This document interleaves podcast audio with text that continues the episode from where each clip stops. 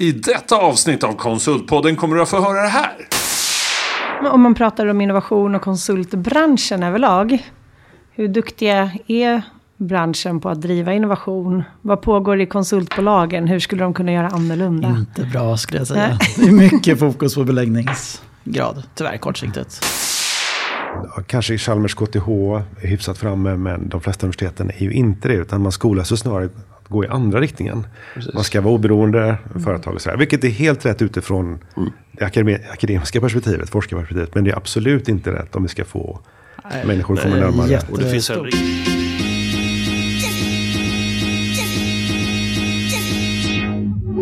Konsultpodden, den största podden för dig i konsultbranschen.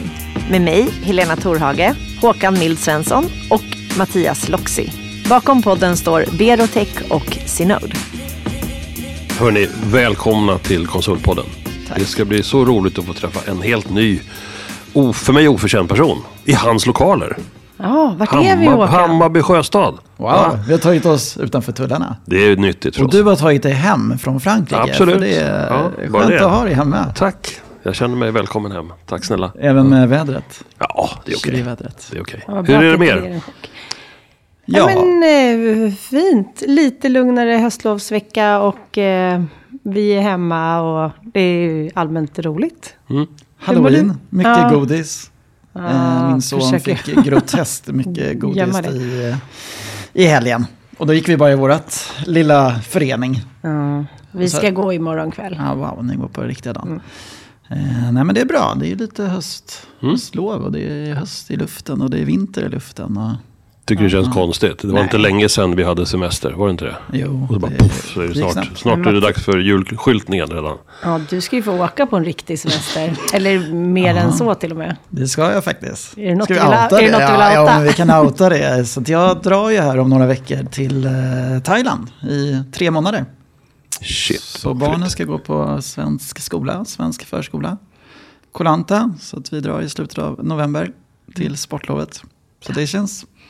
Ja, det- Häftigt, Du har ju ett riktigt passa på-läge. Ja, precis. Vi har ju en, en bebis. Så att, Så att vi lämnar Sankt Paulsgatan för Hammarby sjöstad är ju ingenting mot vad vi gör nästa gång när vi ska till Kolanta och spela in. Nej, så är det. Så är det. det hoppas jag. Jag hoppas ni kommer dit. Ha, vi Ja, får men jag, ska, jag ska jobba också lite grann där. Så Men hörni, hörni, hörni. Vi har, ju- vi har ju entreprenörstema och vi har pratat startup och vi har ta, pratat tillväxt. Idag så har vi med oss en superspännande person som också kommer prata lite om hur man förändrar sitt eh, bolag och går från eh, en strategi till någonting annat och kanske ändrar lite i hela affären. Ja. Vem är det Håkan? Staffan! Woo! Välkommen Staffan. Ekholm från Another Tomorrow. Yes. Hej! Hej! Kul att ni kom hit. Välkomna. Tack, vad roligt att få komma och hälsa på. Kul att vara med i podden. Grymma lokaler. Kan du inte berätta om vårt hus? Vi sitter i Hammarby sjöstad. Eh, Naturvårdsverket har det som grannar och Hyper Mm. Island. Hyper Island och ehm, eh, Swedish Institute och någon arkitektbyrå och lite annat. Men det är en, en gammal fabrikslokal ehm, som Fabege har byggt om till någonting väldigt, väldigt bra.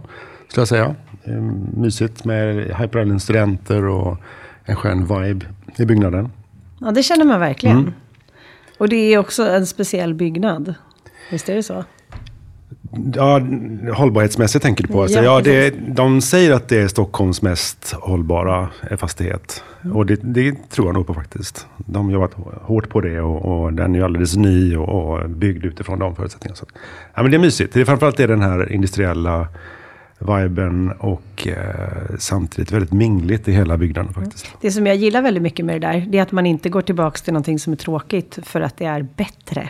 Utan det här är ju absolut så man vill sitta. Nu önskar jag att man kunde visa bilder, men det är ja, men industriellt och snyggt samtidigt som det är mysigt. Mm. Och coolt. Och mycket trä. Mycket trä, betong. Mm, en skön blandning. Snyggt. Precis. Men vi har ju entreprenörstema här i höst och du är ju en riktig superentreprenör. Du var ju med redan från framfab-tid och var med och liksom starta upp och skila upp det. Mm, det stämmer. Kan du bara berätta kort, vem, vem är du och hur kom du liksom in i Ja. konsultbranschen? Eh, Staffan Ekholm, jag är från Göteborg ursprungligen. Bor i Stockholm men nu har jag bott utomlands i ett par olika omgångar.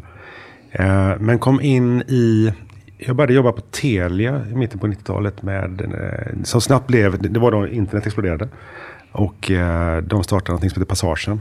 Som var liksom en, ja, Den kommer man ihåg. Det Ja, är eh, bara våra yngre Nej, lyssnare. jag älskade Våra äldre Passagen. Det var liksom e-mail och det var, det var nöjen, och underhållning och det var eh, lite e-handel, allt möjligt. Liksom, vi pratar 95, 96, 97 här nu då. Eh, men där träffade jag några personer som var yngre än mig. Jag var ganska ung själv då, men eh, yngre än mig och väldigt modiga. De tog liksom, eh, ska man säga, Eh, möjligheter som om de, allting vore självklart. Att kunna göra grejer och inspirerade mig jätte, jättemycket. Och eh, följde med dem när några av dem startade Framfab, Framtidsfabriken som det hette då, 97.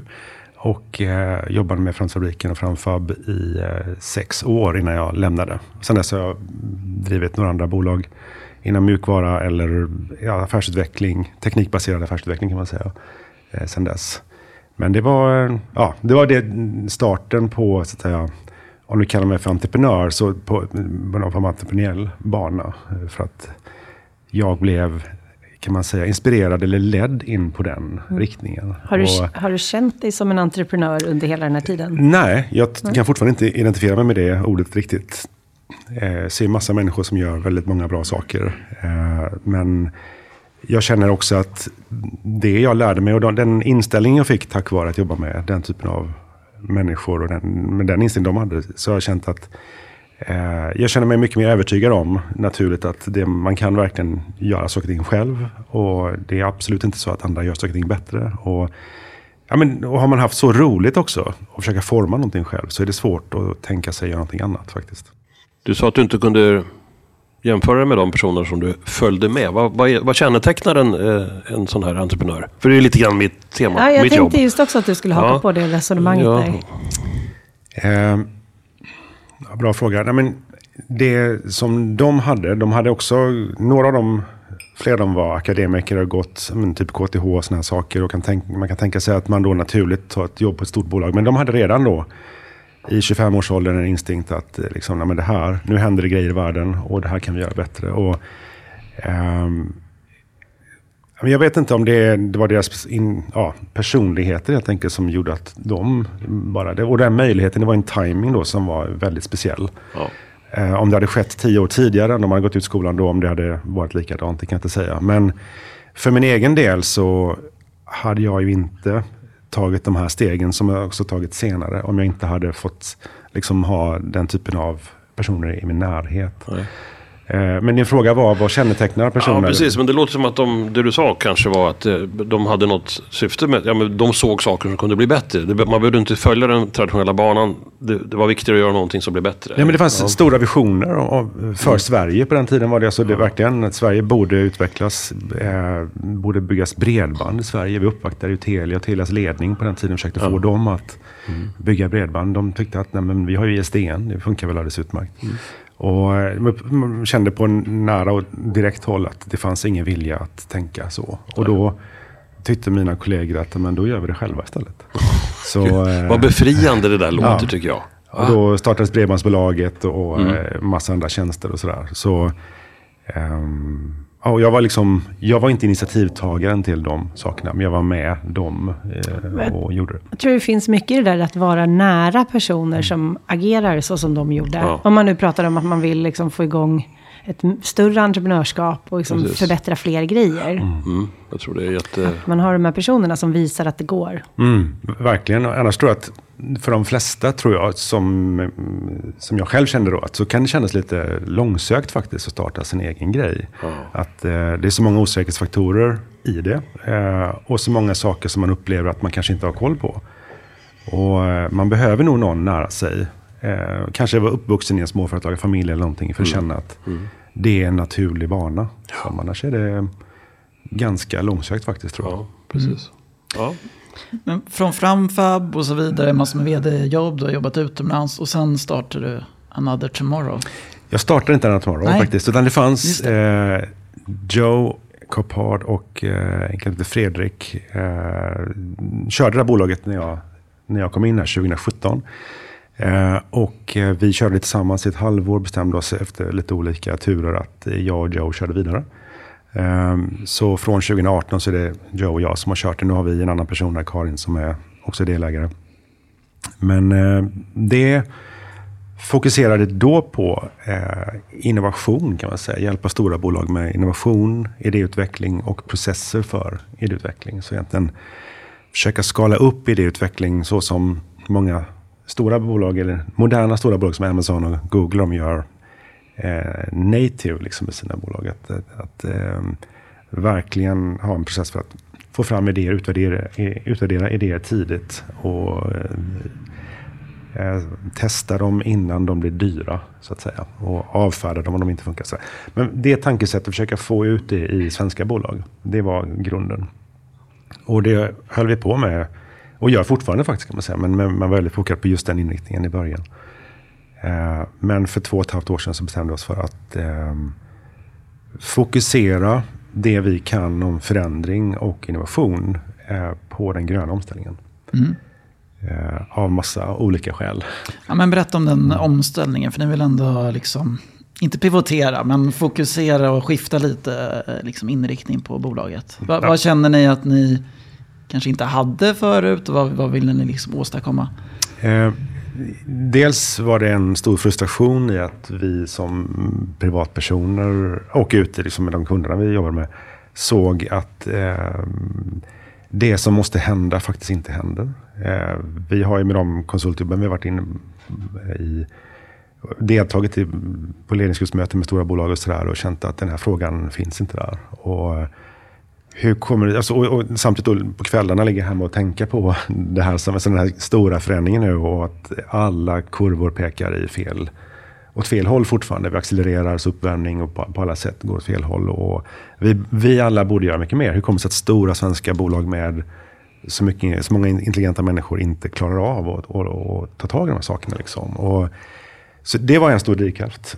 Plus att kände att vi står inför en sån stor omvälvning i, i, liksom på marknaden, i ekonomin, som vi gjorde under digitaliseringen. Att så många saker kommer förändras att det blir en disruption helt och hållet. Och då kommer många bolag behöva ha hjälp att ställa om och hitta en, en väg framåt. För det handlar liksom inte att skruva åt koldioxidkranarna så fort som möjligt. Bara sluta tanka diesel och börja tanka HVO eller någonting. Utan det gäller att ta fram helt nya tjänsteplattformar och produkter och affärsmodeller och partnerskap och sådär.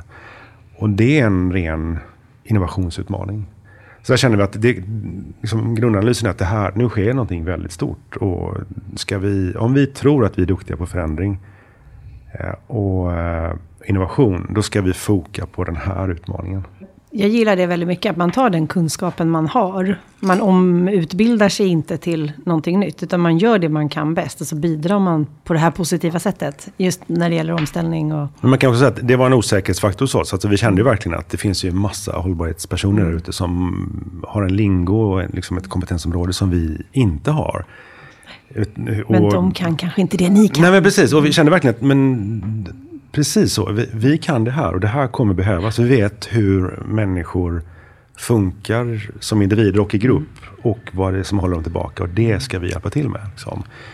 Otroligt Så- bra. Jag tänkte på det. Det är två år sedan ni började med det va?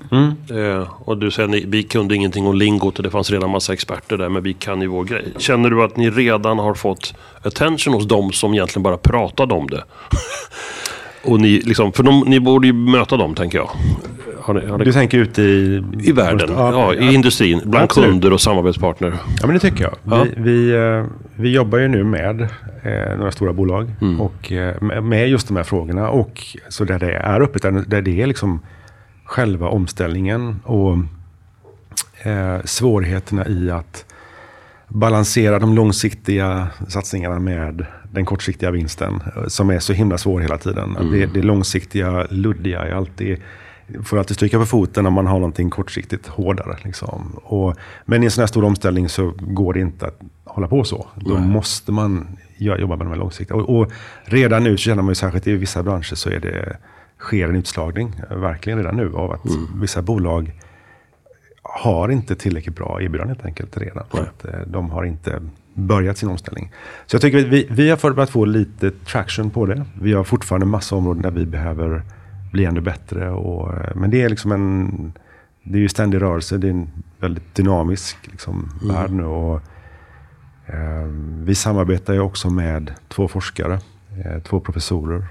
Sverker Jagers och eh, Åsa Lövgren som från Göteborg. De driver ett center som heter Center for Collective Action som just forskar på ehm, hur vi kommer eller inte kommer till beslut i stora komplexa frågor där vi riskerar att såga av liksom grenen som vi sitter på. Typ utfiskning och allt vad det nu var. Liksom. Där klimatfrågorna kommer. De sitter med andra ord på det svaret som vi alla behöver.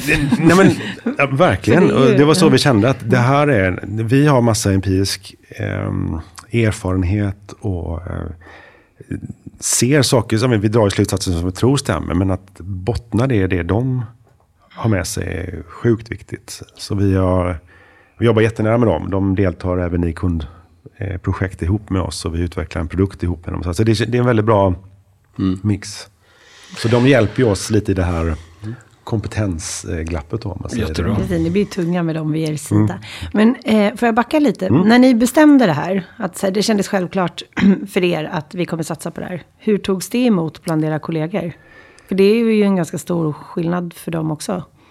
Absolut, jag tror att det var en process för oss allihop ett tag. Eh, för mig tog det några månader. Jag hade börjat mm, hänga lite med de här professorerna och kände att ja, men vi, vi testade idéer fram och tillbaka. Vad skulle vi kunna göra? Och hur skulle, vi, hur skulle det kunna bli ett erbjudande? Alltså hur skulle vi kunna ta ut det här till någon? Hur kan vi hjälpa någon med hjälp av det här vi har tillsammans? Och, så för mig blev det mer och mer klart. Men när vi väl hade mötet då faktiskt i det här rummet eh, sommaren för två år sedan, så det är typ två och ett halvt år sedan nu, så, så var, var det, det blev en diskussion helt enkelt. Alltså, Det var inte alls självklart tror jag för alla att vi, jag tror många kände att vad, vad ska vi göra där? Liksom, vad, vad har vi att tillföra? Och, eller hur tänker vi nu? Och är inte det riskabelt? Sådär. Och vi har väl känt att absolut är det riskabelt. Det är, det är lättare att ta in den typen av uppdrag som vi är vana vid. Och som är lättare att definiera så att säga. Det är lättare att hitta ett behov där. Och, men vi måste också riska lite. Eh, Så vi sagt att vi kanske bettar hela bolaget nu, men nu gör vi det här. liksom. Förändrar ni samtidigt era affär och liksom nya typer av kunder, branscher, paketering? Eh, jag skulle säga att det är likartade kunder. Eh, både alltså typ av bolag och typ av personer inom på bolagen. Det är oftast ledningspersoner. Men erbjudanden förändras ju verkligen. Och, så vi, ja, vi tillför delvis andra saker nu. Så förutom innovationsprocesser där, så är det, vi jobbar med research och eh, vi prototypar fortfarande. Det har varit en stor del som vi alltid jobbat med. Men, men det gör vi ju det gör vi nu också, men i det här kontextet då. Ta fram, hjälper bolaget att ta fram nya produkter. Så erbjudanden för dem på en marknad som, som kräver produkter med lägre eh, utsläpp och sådär. Men då paketera det kommunikativt och se till att anställda i hela bolaget kan få lära sig hur de ska sälja det här och så vidare. Så det, det kommer till ett antal olika typer av roller. Så vi har anställt andra kompetenser sedan dess. Lyckades ni behålla era tidigare kunder också? Kunde ni liksom addera det här till deras... Vi, vi har bytt några av kunderna sedan dess. Men de slut, de, vi har inte slutat jobba med dem på grund av den här riktningsförändringen. Utan det var andra skäl till det helt enkelt. Ehm, så nej, jag, tror inte att, eh, nej, jag tror att vi riktar oss till samma typ av målgrupp faktiskt. Och det påverkar inte den, de kunderna vi hade egentligen. Men säger ni, för jag tänker mycket, mycket en sån här förändringsprocess är det som man ska fokusera på, men också vad man ska börja tacka nej till och, och så vidare. Har ni tackat nej till uppdrag nu? Eh, vi, både ja och nej. Vi säger så att kommer ett bolag till oss som jobbar med en ren innovationsutveckling som inte har med hållbarhet att göra. Så, så gör vi det om vi har människor här som inte har någonting att göra. Vi, vi måste ju fortfarande betala våra egna löner. Och, ehm, och jag är in som extern finansiär som, som backar oss på det sättet. Så vi måste få det här att funka. Så vi finansierar vår egen omställning på det sättet. Men vi har tackat nej till kunder. Vi hade ett, ett, eh, ett av världens största oljebolag faktiskt som, som kom till oss och ville jobba med oss. Och då sa alla i personalen unisont nej bara. Att det, är- där Eller så är det kanske världens möjlighet att, få dem att... men, men det, det, så är det faktiskt. Det- Men, men det var, det var, vi ställde frågan till dem, vad är ert syfte med det här? Vad vill ni, vad vill ni, det var en innovationsprocess, vad vill ni ha ut av det här? Och då kunde de inte riktigt svara på det på ett sätt som kände att det inte bara var att sälja mer olja, utan det, det, var ingen förändring i alla fall så som vi kände. Och då var det ingen som ville jobba med dem. Då, då föll det. Eh, och det var ett bra beslut tycker jag. Men det är verkligen inte, alltså till din poäng, poäng där, det, är- det är inte lätt att säga vilka bolag som är bra och dåliga. Jag jobbar ju med ett bolag i Danmark nu som står inkom för 3% av Danmarks totala utsläpp. Men det är då ni göra impact. Ja, men, verkligen, de vill ju förändras. Och, och deras intention är ju att förändras. Och det, det är ju den vi måste gå på. Liksom. Så att, eh, det, är inte, det finns ju massa bolag, jag menar, ehm, ja, bolag som nyttjar olja och annat sånt här. Som, som gör kommersiella attraktiva produkter av det. Är de bättre eller sämre än oljebolagen? Det kan man ju fråga sig då. Så det, den frågan är inte lätt att svara. Jag, jag tänker tillbaka på den här förlåt, förändringsresan. Jag gissar utan att veta nu att ni, ni är ett ganska litet gäng, väldigt mogna på att jobba med förändringar själva. Kändes det som att det ni gått igenom är bara en liten, liten ökenvandring mot vad vi alla andra måste göra? I förändrings... För det, det måste finnas flera ledare som har svårt att sova på söndag för man undrar, jobbar vi med rätt grejer? Det var det du gjorde. Borde vi inte? Precis. Och så gör man det inte. För att alla andra krav kvarstår. Men ni är ju ett ganska litet snabbfotat gäng. Vad är det för takes man kan göra? Ska du ge tre tips till, till någon annan som sitter med den här söndagsångesten? För att göra någon liten skillnad åt rätt håll. Hur förankrar man idén? Vad är det för tankar? Vilken retorik? Eller vad är det du behöver? Vad, Du är inne behöver- på kärnan nästan nu, det blir det svåraste av allt. Alltså, det, din, eh, det du säger i frågan är att det var lätt för oss. Det är det verkligen. Det var verkligen. För att vi, som du säger, vi, vi är ett litet gäng, vi, vi är konsulter, vi kan vara ganska snabbrörliga. Vi kan, det är ett beslut vi fattar. Och sen klart att vi behöver ha kompetensen och förmågan att, att göra saker. Men vi har inget legacy, vi har inga, inga industrier som ska, vi har inga existerande produkter till hundratusentals människor som ska på något sätt ställas om samtidigt som vi också ska hitta nya produkter. Om man tittar på bilindustrin eller något sånt där. Det är, de står inför en fruktansvärt svår utmaning. Eh, men de tre, det som, det som håller företag tillbaka, det som vi har kommit, den slutsatsen vi har kommit till ihop med de här forskarna också, det är ju att det är tre framgångsfaktorer egentligen som, som, eh, som kan möjliggöra förändring, som kan möjliggöra acceleration hos bolag. Det är att Dels är det att man bestämmer sig verkligen. Att det kan låta superenkelt här, nästan banalt. Men, men commitment, eh, alltså att exekutiva ledningen verkligen, verkligen har bestämt sig. Det handlar från allt från vision till eh, att man har eh, synkat det med sin styrelse och kanske andra stakeholders, investerare och ägare. Eh, att man har en eh, finansiering till omställning som inte stryks på foten så fort det kommer en inflationskris eller någonting. Så, så att det i commitment där som är tydlig mot övriga bolag. Det här är det vi kommer göra. Om man ser till SSAB som ett jättebra exempel. Där, att de har både internt och externt berättat för som världen vad deras långsiktiga mål är. De är inte där ännu, det vet alla. Men alla förstår vad de strävar efter och de är transparenta med resan dit. Det är det ena. Så commitment är superviktigt. Och där är verkligen inte alla bolag. Att, att fatta att det beslutet. Säga det andra då, det är ju själva förmågan att ta sig dit. Och att, eh, alltså förmågan att göra grejer. Och det, det är allt från att man har brutit ner de här långsiktiga målen ner till planerna. Och planerna som är liksom, någonting man kan jobba med på månadsbasis eller veckobasis. Och kanske omdefinierar roller och incitamentsprogram. Hur, hur liksom stöttar vi och, och följer vi upp folk i det här bolaget. Sådär. Eh, innovationsprocesser och sådär. Så det, den, det är nummer två. Och sen nummer tre handlar om hur kan vi nyttja den här resan, de här målen och det vi gör till vår fördel. SSAB igen här då, alltså att, att man inte greenwashar och går, tar för, drar för snabba slutsatser. Men man, man använder den här svåra resan till att skapa förtroende ute bland på marknaden. marknad. För att attrahera eh, talanger och behålla de talangerna man har och utveckla dem åt, åt, rätt håll. Och sådär. Men verkligen se till att få ut någonting av det man jobbar med. Så ett långt svar på din fråga. Liksom. Men, men eh, bestämma sig då från början och verkligen, verkligen göra det. För att det är, det är affärskritiskt. Och även om det inte är någonting som påverkar affären det här kvartalet för många bolag så är omställningen så långsam att det, det är dags att starta. Jättebra. Tack, bra tips. Jag tycker det sista tipset är ju det man glömmer bort. För annars så ser man det bara som, åh vad jobbigt, det kommer kosta pengar. Eh, gör vi rätt eller fel? Och så ser man inte vilka jävla uppsidor det kan komma om man tar, drar nytta av den här förändringen.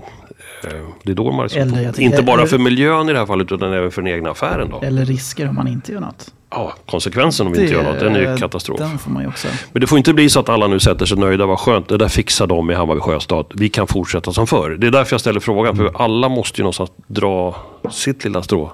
Men det är därför vi också behöver berätta om det ni har gjort. Ja. Inte bara för att ge tips till konsultbolagsledarna, men också för att man ska förstå att det pågår ganska mycket och vissa har ändå tagit action och gjort de här commitmentsen som behövs. Och du kan inte heller sitta lugnt i din båt, för det pågår för mycket runt omkring. Verkligen, och man kan säga att vad många bolag verkligen håller på med så är det ju att rapportera sin, sina utsläpp så att säga till något Pricewaterhouse eller någonting. Alltså compliance är, det sysselsätter många hållbarhetschefer upp över, över öronen verkligen. Men det, det bidrar ju sig inte till förändringen utan det skulle jobba med Ja, fortsätta med det självklart. Men, men ännu mer med innovationsprocessen, förändringsprocessen och försöka experimentera sig fram. och Försöka jobba aktivt med att identifiera V- vad hände med er interna grupp? Ni fick ju ett jättetydligt why i hela den här förändringen. Och ni hade commitment och förmåga och så vidare. Blev ni starkare som grupp? Känner man att liksom eran vision då motiverar medarbetarna? Ja, men det tycker jag verkligen. För det är det man hoppas, Ja. men det kanske inte alltid är så. Nej men alltså, jag tyckte att på i slutet på 90-talet att hela den här digitala tokboomen som skedde då, att det var extremt motiverande. Och att man kunde, liksom, men det blev, blev nästan som ett stort why. Alltså det var verkligen roligt att se alla möjligheter som, som kunde skapas av de starka förändringar som skedde. Men, men liksom, när man har varit inne i det ett tag här nu så det, det är inte riktigt lika motiverande längre om man ska försöka Men det krävs hit- någon ny energi, Ja injektion. Och, och, och när det här då ligger och skvalpar i botten och känner att det här, det här är någonting man, vi verkligen måste göra. För, av massa olika skäl. Och när vi väl valde att foka på det så kände jag att gruppen tog till sig det här på ett annat sätt. Och ja, det, vi hade kunnat hitta nya affärer lättare på ett annat sätt tror jag. Men vi har ändå alla ställt upp att jobba med det här. Så jag tycker absolut att det har fört oss tillsammans starkare. Jag tänkte, du, du sa det ju för förbifarten här med era forskarkollegor att ni har skapat någon form av produkt också i konsultbolag. Kan du berätta vad, vad ni gör och hur ni använder den i, i er affär? Mm. Men den, den bygger på att eh, vi har identifierat de här tre delarna då. Så själva commitment och readiness to act och eh, förmågan att leverage sina insatser då. Eh, ursäkta engelskan där. Men, eh, så det har vi gjort ett verktyg av- som är enkätbaserat. Så att vi, vi kan liksom inkludera ett helt bolag eller utvalda människor i ett bolag i olika typer av roller. Det kan vara exekutiv ledning eller seniora chefer eller övriga bolaget från olika regioner eller marknader eller avdelningar. Sådär. Eh, och ställa frågor kring dem, var de står i de här olika delarna. Så det är nedbrutet på ett sätt då. Eh, som leder till en score på respektive del. På hel, sin helhet, alltså i någon form av transition capability score. Så hur redo är ni som bolag egentligen just nu? Och nedbrutet på de här tre områdena, varje område är nedbrutet till i sin tur då flera områden. Så du kan använda det till att se var står ni som bolag eh, just nu? Vad är styrkor och svagheter? Vad, är, vad borde ni jobba på egentligen? Kopplat till andra saker som också sker i bolaget. Och sådär. Finansiell förmåga och konkurrenstryck och sådana saker. Men som en stor injektion in i den analysen, vad ska vi nu göra? Så att... ehm, Och hur påverkar det, jag gillar ju när man börjar Mm. paketera i sådana såna här delar man kan få lite skalbarhet och så vidare. Hur, hur använder ni i affären? Har ni, säljer ni direkt eller använder ni bara i uppdragen eller försöker ni?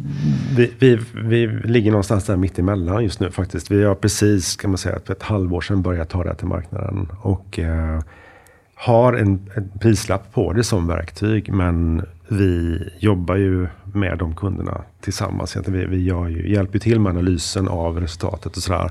Och vill vara med på den resan, eh, givetvis. Så vad vi gör med det om ett år, det vet inte jag riktigt. Men, men det, det, det kan användas, det kan stå för sig själv. Ehm, Och det skapar nya affärer också. det, det ska göra det, precis. Eh, men tanken bakom är att vi vill, de, du var inne på skalningar, skala de insikterna vi har kommit till ihop med de här forskarna också. Så att inte vi alltid måste vara med och berätta det hela tiden, utan det här kan någon annan ta till sig. Och det kan få fötter på ett annat sätt. Det är ju tanken. En fråga som jag får på det här verktyget. Det svåraste är väl att bestämma sig. Staffan. Det svåra är ju inte, ja, men det är svårt nog att på något sätt analysera vad det är vi och hur mycket det är kvar att göra. Men många kan ju ha kvar en enorm stor nöjdhet trots att det är kris. Alltså, man vill inte ändra för det är så mycket annat som stör. Hjälper det här verktyget till att få mig att öka insikten om att jag faktiskt också måste göra det? Verkligen, det är ju en av delarna i det. Det ska hjälpa dig att göra den analysen och se. Det kan ju vara så att du i ledningsgruppen känner dig ganska övertygad om att ni är på de här bitarna. Men så ser ni att en stor del av övriga organisationen, de är inte alls med på det du tror. Nej, det det. finns ett stort gap här. Liksom. Då är det ett problem i sig. Du tycker att ni är tydliga men de har ingen aning. Och då kan de inte, om de förväntas göra någonting på det du känner till så kommer det inte gå. Nej, Så. och då, får du, då kan du ta bort ga- gapet där ganska rejält. Precis, då, då är det en action point sen då. Det är bra. Så, Men hörni, om man pratar om innovation och konsultbranschen överlag. Hur duktiga är branschen på att driva innovation? Vad pågår i konsultbolagen? Hur skulle de kunna göra annorlunda? Inte bra skulle jag säga. Det är mycket fokus på beläggningsgrad, tyvärr kortsiktigt. Så det, är, det är svårt. Så jag gillar ju när när det är sådana initiativ med att paketera en tjänst och göra någonting mer jag tror om jag ska svara på... Ja, jag ja, ni får gärna svara allihopa, jag är Ja, intresserad. men jag vet, Ja. jag vet inte om väl... Nej, men jag känner ju att vi som är i, i, om man nu får kalla det, även om vi är seniora resurser, så är vi oftast ute på plats och jobbar månadsvis. Och då gör vi det som kunden vill ha, jävligt bra. Men mängden innovation där som vi kan påverka är ju rätt liten. Eh, Det är klart att vad vi än gör så försöker vi öka, informa- eller öka intresset för att tänka nytt och sådär. Men det är ändå, vi är väldigt styrda tror jag. Och jag tror Och en stor del, konsultaffären har varit densamma. Ja, den är ju tyvärr där också. Sen vill vi vara experter och ibland får vi ta hem något jobb och då kanske vi kan kreera lite mer. Men det, nej, jag tror att stor del av traditionell det är konsulting är väldigt där. kort, kortsiktigt oftast. Det är fakturerade timmar. Det är Ja. inte så ofta man går tillbaka och nu ska vi avsätta en miljon för nu ska vi göra en ny paketering. Nej, Och du ska inte Håkan konsulta. nej, precis. Du Det är bättre att stanna in-house. hemma på fredagar. Nej, men det där är det jättesvårt. av det. Jag tror Det- inte sådana konsultbolag som jag tillhör också är inte mo- mogna, inte har det i sin affärsidé alls överhuvudtaget. Ja, vad, tänker, vad tänker du Staffan? Nej, men jag, jag tror att det är två olika typer av konsultbolag egentligen. För det, när man jobbar med resurskonsult, blir det så att när konsulterna liksom är ute enskilt på bolag i månader i sträck, då är det väldigt svårt att få ihop, få till den här eh, gemensamma insikten och komma, komma till gemensamma projekt och, ny, och liksom satsa på nya saker. Så där. Vi har väl lite lyxen i den här typen av konsulting, att vi jobbar ju i Eh, vi tar ju hem projekten hit och kunderna kanske kommer hit och sitter med oss här eller så gör vi gemensamma projekt med dem. Då, då får vi, det är lite av en lyx att få dippa ner tårna i andras verkligheter och se världen från ett perspektiv som de sällan ser faktiskt. För att de sitter mitt i det. Liksom. Och då kan man tillsammans med kunder komma till nya lösningar. Och det, det funkar tycker jag. Jättebra. Så, eh, och har man den möjligheten då, då ska man ta den. Liksom. Men det är ju inte alltid det är så lätt. Om man Nej. sitter ute ensam så är det mycket, mycket svårare. Men var det inte någon, någon av våra underbara tidigare poddgäster som pratade om en hållbarhetsambassadörroll? Som, om man även var ute på långa uppdrag så kan ju någon av oss ta rollen att ifrågasätta. Följer, följer vi här nu alla de nya reglerna? Eller men vilken firma var det? Var det kommer ihåg det? Var det Mattias Goldman som pratade om det kanske? Ja, det var det nog. Han är ju eh, Mm. otroligt eh, liksom, duktig har varit hållbarhetschef på Sweco bland annat. Men och, och såg eh, ju konsulterna som budbärare. Ja, de ska ju föra Och hållbarhetsagenter på något sätt. Att i alla fall föra, föra upp det på agendan. Så, ja, ja, ja. Ska vi ta eh, temafråga här? har vi ju under hösten. Eh, entreprenörskap. Eh, så hur får vi fler att ta steget till att bli entreprenörer i Sverige? Mm. Det var en lätt fråga. Mycket bra fråga. Japp. Eh, det finns nog inget jätteenkelt svar på det. Men jag tror ju på att... Eh, eh, de- dels pratar man ju ofta om förebilder. Eh, det- och det tror jag är jätteviktigt även som entreprenör. Nu tror jag att vi har en del förebilder. Allt från Daniel Ek till allt vad de stora entreprenörerna nu heter och har lyckats väldigt, väldigt stort. Jag tror fortfarande det kan finnas ett glapp mellan ens egen situation och där de befinner sig. Eh, jag tror att det handlar om att man ska hjälpa eh, både ungdomar och andra som vill starta bolag att hitta, hitta vägen ut. Liksom att, kanske någon form av påfart till att göra det här, ta det där steget att starta någonting. Kanske någon mentorskap eller jag tror att UF-projekten i skolan är väldigt bra för att få en, någon form av första känsla för vad det är, vilka är pusselbitarna att starta ett bolag och börja sälja saker och sådär. Men eh, jag tror om man jämför med typ idrottsrörelsen där man där förebilder alltid är en jätte, jätteviktig bit för att få att tennisen får ett uppsving eller att någon annan idrott får ett uppsving. Eh, stava på friidrott liksom och sådär. Mm. Så där finns ju en idrottsrörelse som kan bara fånga upp alla som är sugna på det. Det är bara att gå till närmsta klubb. Liksom. Precis. Men det är inte riktigt så när det gäller... Kanske skulle ha entreprenörsföreningar ute i Absolut. lokala samhällen. Så, förlåt att jag bryter nu. Ja. Sport. Såg ni Martas brandtal hon höll för några veckor sedan på YouTube eller om det var på Instagram? Vet du vem Marta är? Kvinnlig fotbollsspelare. Och hon, hon, man ser tårarna bara kommer i henne när hon försöker förklara att när jag började spela fotboll fanns inte en tjej. När jag spelade fotboll så fanns det bara herrarna och de, vet, allt det där till slut. Så nu var hon ju själv en förebild. Hon kände att shit pommes frites, nu är det många tjejer som vill spela boll. Så jag tror att oavsett om man vill bli entreprenör eller ej så är det de här förebilderna som måste finnas. Eh, och jag tycker det är så bra när du säger att det finns ingen påfart. För det finns inte ens ett sätt att förstå hur det där är. Eh, det finns inga kurser att gå, normalt sett. Nej. Ja, Jag bara en liten inflikning på att du nämnde UF-företagen som jag tror är otroligt bra. Men eh, vår kollega lärde oss nu i veckan som var, eh, min och Håkans kollega Christian, att hans son eh, ska göra ett gymnasieval nu. Och på de tekniska utbildningarna så finns inte UF-möjligheten, utan de är på de här samekonomiutbildningarna. Så du, du väljer ju bort de blivande ingenjörerna där, vilket ju blir ett jätteproblem. De behöver ju få ut sina superprodukter som de liksom kommer fram till. Det är ju ofta ingenjörer i grunden för stora liksom, Och jag träffade, eh, apropå min entreprenörsfika-session, jag håller på med det och försöker hitta folk och prata om just det här. Då träffade jag en kille som jobbar med i materiell rätt och patentfrågor. De jobbar bara med tekniska utvecklade produkter. Alltså affärsmodeller eller sånt som annars skulle vara intressant att försöka skydda. Det kan man inte utan bara teknik. Och då känner jag, var är, var är teknikerna nu då? Ja men exakt. Var är ingenjörerna? De väljs ju bort tidigt då tydligen. Och de precis. får ju inte känna att de kanske kan ha en entreprenöriell ådra någonstans. Utan de sitter och Nej, räknar. och tittar man på högskola och universiteten så, så är det ju inte så att... Alltså, akademin är ju fokad på... Det är egentligen en forskarutbildning väldigt mycket. Det är väl undantag för Handels möjligen. Så där allting ska vara kommersiellt så är ju de flesta universiteten på andra sidan. Även om det finns några sådana inkubators... eh, Liksom, eh, organisationer här och där så är de ju, kanske Chalmers KTH är hyfsat framme, men de flesta universiteten är ju inte det, utan man skolas ju snarare att gå i andra riktningen.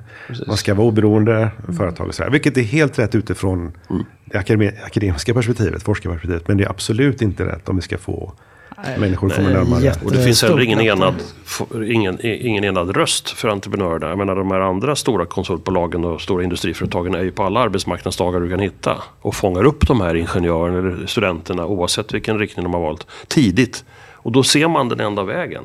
Men det, så det finns ingen, det finns ingen språkrör. Ännu! Det finns många vi kan ta hand om tidigare. Ja. Men hörni, vi följer ju också Håkan på hans eh, nu ganska nya uppdrag. Ja, det är fortfarande, jag känner mig som en rookie fortfarande. Entreprenörsuppdrag. Ja, men det är ju verkligen det. Det är både liksom ett konsultuppdrag men som har med entreprenörskapet att göra. Och därför blir det ju så spännande att följa. Ja. Va, vad har hänt sen sist och hur går det? Ja, men det som har hänt sen sist är att jag själv har förstått att mitt why eh, är fortfarande kvar. Och det gör det väldigt lätt att få energi till det här. Jag, jag, jag drömmer ju om fortfarande att försöka hjälpa fler att göra det de vill göra fast de inte vet om att de vill göra just det här. Jag fick ju hur många som helst att starta eget för 30-20 år sedan på Verotech och det har ju blivit en framgångssaga i sig. Och då har jag ju lyckats förmåga att väcka människor till att tänka lite nytt fundera, reflektera och sen efter något år eller två så ah shit, jag kan inte låta bli. Och nu har jag egentligen samma retorik när jag träffar människor och pratar om entreprenörskap. Jag tror att vi behöver det i Sverige. Och Berotech vill hjälpa fler att lyckas även att bygga bolag istället för bara bygga sitt eget bolag. Och det är skitkul. Så kör på LinkedIn nu och träffar massa folk och entreprenörsfika just nu på alla möjliga ställen. Eh, urskillningslöst fikar jag med alla. Kul. Men Så även du som lyssnar nu kan komma och fika med mig. Spelar ingen roll. Ja, det är jätteroligt att fika med Håkan. Ta Ja. den chansen, Ja, det ska verkligen. Men Och är, bara är, det- är inspirera det bara varandra. sådana som inte har tänkt att vara entreprenör? Eller Ja, inte, ja, jag tror det För att jag, jag tror att det blir, eh, det blir roligare why om jag kan locka fram en drivkraft som de egentligen besitter fast de inte har tänkt de tankarna. Du är en riktig förebild Håkan. Grymt. Mm. I, i Berotech-sfären, de som då är, för alla där är ju egna konsulter. Ja, precis. Är det så att det är ni eller du och ni som jobbar där som locka fram det hos dem. Och liksom, Ja. eh, Du, nu kanske det är 30-70. 70% har kommit den vägen att de kanske har drömt men aldrig vågat. Och så kommer vi där och hjälper dem att öppna locket. Och så börjar vi prata om värderingar. Vad är drivkrafter och vad vill du egentligen? Och då ramlar det här på plats. 30% har säkert redan kört eget förut och tycker att gud vad skönt att få en hemvist. Där jag inte behöver jaga alla jobb själv och jag får kollegor och jag kan få hjälp. Och nu vill vi addera på det där. Att kunna hjälpa andra att starta bolag också. Så, och lyckas vi med det så går det bra. Vi har två grejer på gång och det funkar skitbra. Så jag känner mig stärkt. Så följ mig på LinkedIn, säger jag bara. det är mentorskap. Mm, ja, det är, ja, perfekt. men jag kan ju inte göra det själv. Men jag tänkte, jag ger mig fan inte. Det är ungefär som med Berotech. Jag gav mig inte då heller. Det ska nog funka. Det här, ja, det är mycket bra. Men, men är det någonting som är svårt i själva uppdraget? Alltså att vara konsult? Oh, det är lite läskigt är det ju. Alltså, man har ju hamnat en lite... hård uppdragsgivare. Ja, det är uppföljning varannan vecka. Och det är, än så länge har jag fått okej. Att, Ja. Nej men det är klart att det är lite spännande från att ha suttit lite grann på ovan molnfri höjd. Att titta på saker och vara strateg. Eh, till att på något sätt ja, men ringa kalla samtal.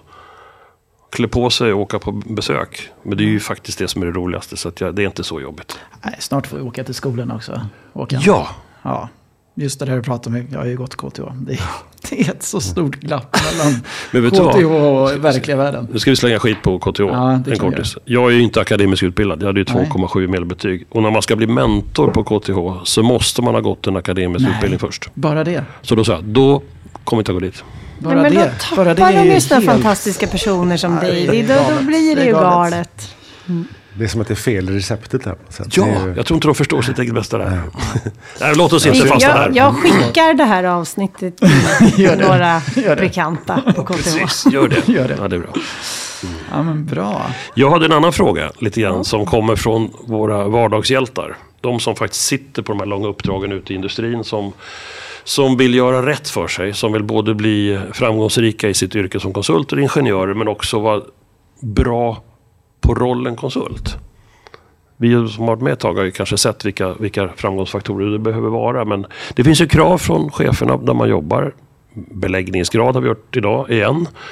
Eh, sälj dig själv, sälj gärna andra. Eh, samtidigt som man ska göra ett bra jobb och vara väldigt fokuserad på, in, på, det, på det. Det där är svårt. Jag tänkte du Staffan, du har ju varit konsult länge.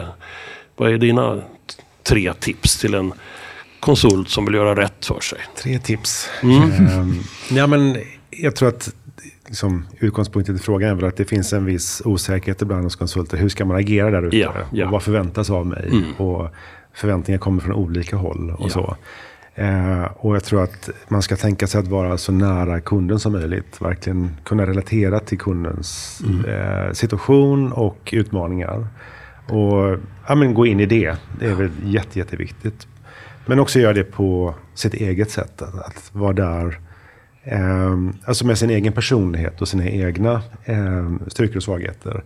Eh, I allt ifrån eh, attityd och eh, tillvägagångssätt, klädsel och allt vad det nu är som man kan ha liksom, tankar kring. Att, eh, att det kommer fram verkligen. Man, så att man själv blir bekväm i den rollen. Jag tror att då är man som bäst. Mm, det är bra. Jag kan ge ett tips om jag hinner med det. När jag skulle vara konsult nästan första gången så sa min chef till mig att ja, men du ska åka på det här uppdraget och du, ska bli, du är CAD-expert nu. Vad fan, jag har bara gått en sån här grundkurs i AutoCAD i Mörby centrum. Men jag sa ju ja, för jag var väldigt lojal. Eh, och hamnade på det här uppdraget och jag fick vara kvar i ungefär sex timmar. Efter fyra så gick alla iväg på lunch och stängde dörren och larmade och jag satt kvar för jag var så jävla stressad. Jag skulle få konfigurera någon plotter. Alltså jag, det är en lärdom jag försöker förklara till de jag träffar som är konsulter. Våga säga nej. Se till att vara på rätt ställe, inte bara för någon annans skull. Så det har jag lärt mig efter många moment. Det där var en av mina failures. Men jag borde kanske ha sagt ifrån. Det är ju inte det lättaste. Nej.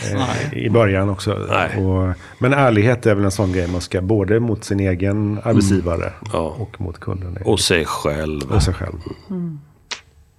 Hörni, Ja, ska vi sammanfatta? ja, ja, vad tar du med dig Mattias från Oj. det här snacket? Eh, nej, men jag gillar ju snacket om entreprenörskap. Vi får fler att bli entrepren- entreprenörer. Nej, men det här med påfarter och liksom, jag tror att för många så känns gapet större än det är. Så att vi, eh, just det med förebilder, vi måste liksom visa att gapet till att bli entreprenör är inte så, så stort.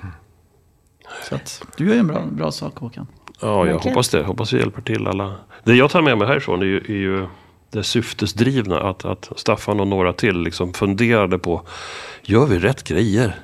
Eller gör vi grejerna rätt? Borde vi inte? Och det är så, jag tror många har den där känslan i kroppen ibland och sen pågår en vardag så blir det inte riktigt av. Så jag är väldigt, väldigt imponerad av att ni någonstans tog den där lilla söndagsångesten och sa, men fan, ska vi inte snacka om det här? Det borde fler göra, för då blir det mera rätt. Om inte annat så är man mer i sin egen sweet spot. Så att det, det är väl det jag tar med mig själv här. Tack Staffan för det. Helena. Tack själv. Ja, nej, men jag, jag håller med om det ni båda säger. Jag är ju rätt sugen på det här med skolorna. jag vet inte riktigt hur jag ska ta mig an Ska den, vi ta in en KTH-rektor eller något? Ja, det kanske vi faktiskt ska göra. Och prata om framtidens ingenjörer och vad de behöver kunna. Och vara beredda på. Så här, vad kommer hända sen när man har gått lite. klart de här tre åren? Eller vad det är. Ja, Jag är jättegärna med i så fall. ja, ja men vet det, Vi har ju bra lokal hos Här är ju en toppen-eventlokal. ja. Verkligen. KTH, hör av er.